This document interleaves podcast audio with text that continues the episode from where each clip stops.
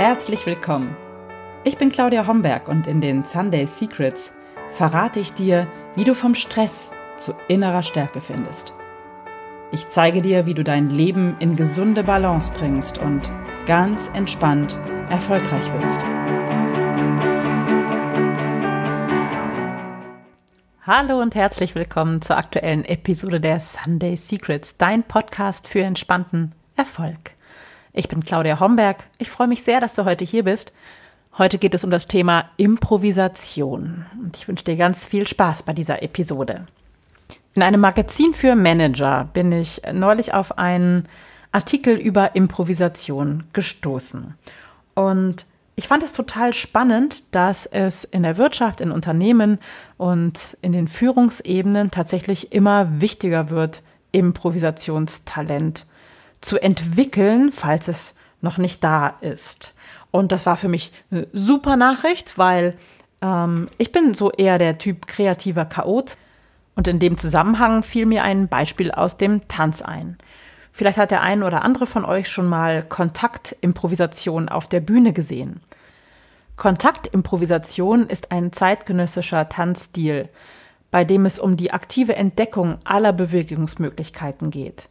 Das heißt, die Tänzer kommen aufeinander zu, geben Gewicht an den anderen Tänzer ab, probieren sich aus, rollen sich übereinander, laufen miteinander, übereinander. Es ist total spannend, für mich zumindest als Zuschauer, dem zuzusehen, um wirklich zu beobachten, was sich für Bewegungsmöglichkeiten ergeben, wenn man sich aktiv darauf einlässt.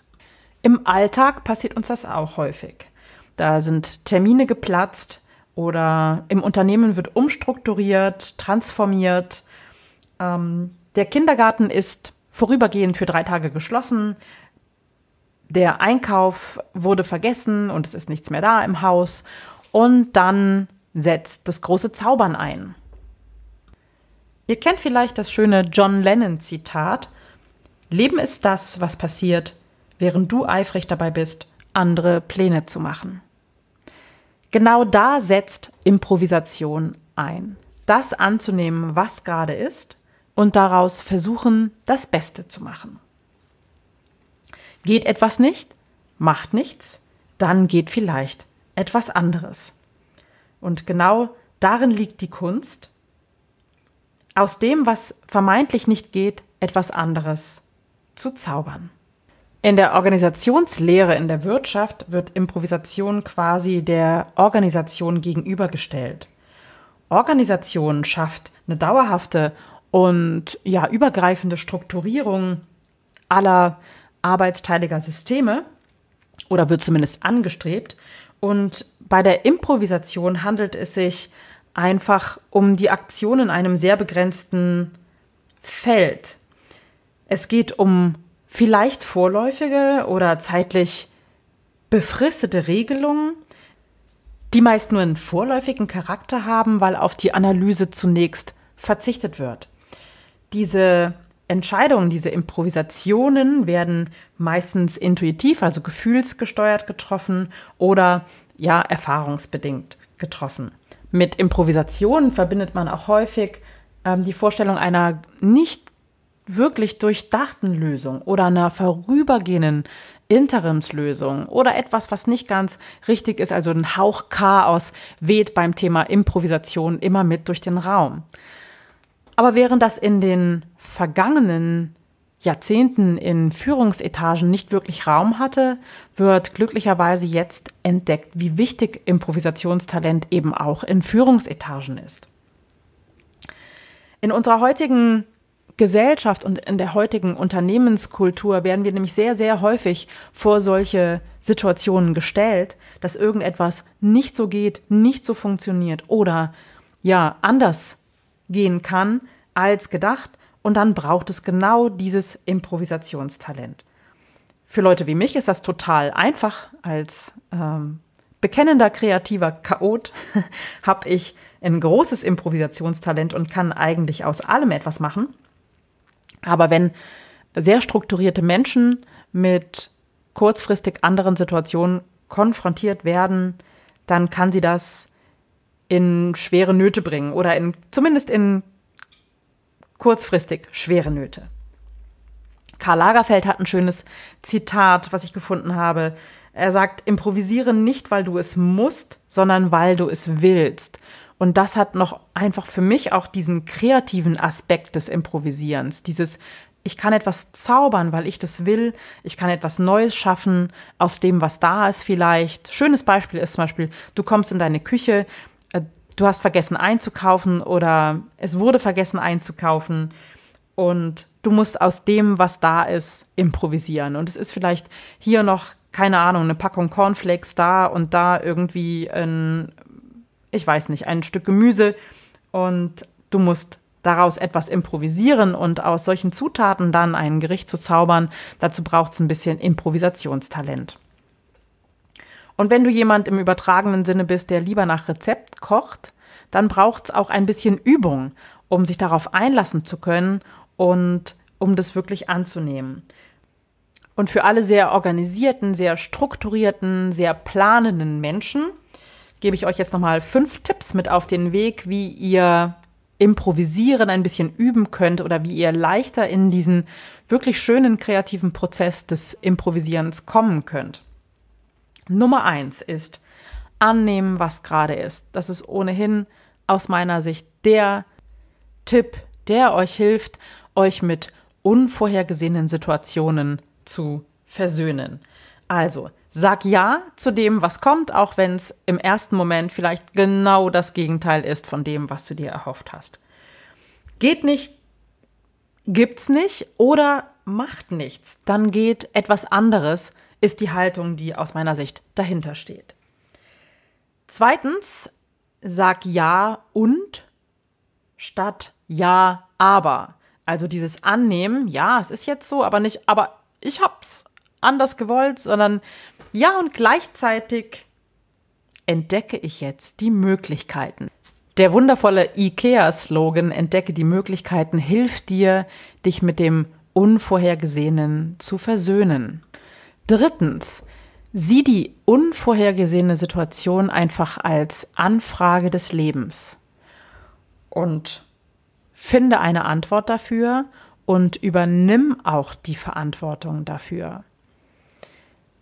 Unvorhergesehenes als Anfrage des Lebens zu verstehen, hilft dir nicht in den Kampf mit der Situation zu gehen und an, an Altem festzuhalten, was vielleicht in der Situation, vor der du stehst, sowieso nicht geht, sondern sieh es als Anfrage des Lebens und übernimm die Verantwortung für das, was du daraus kreierst.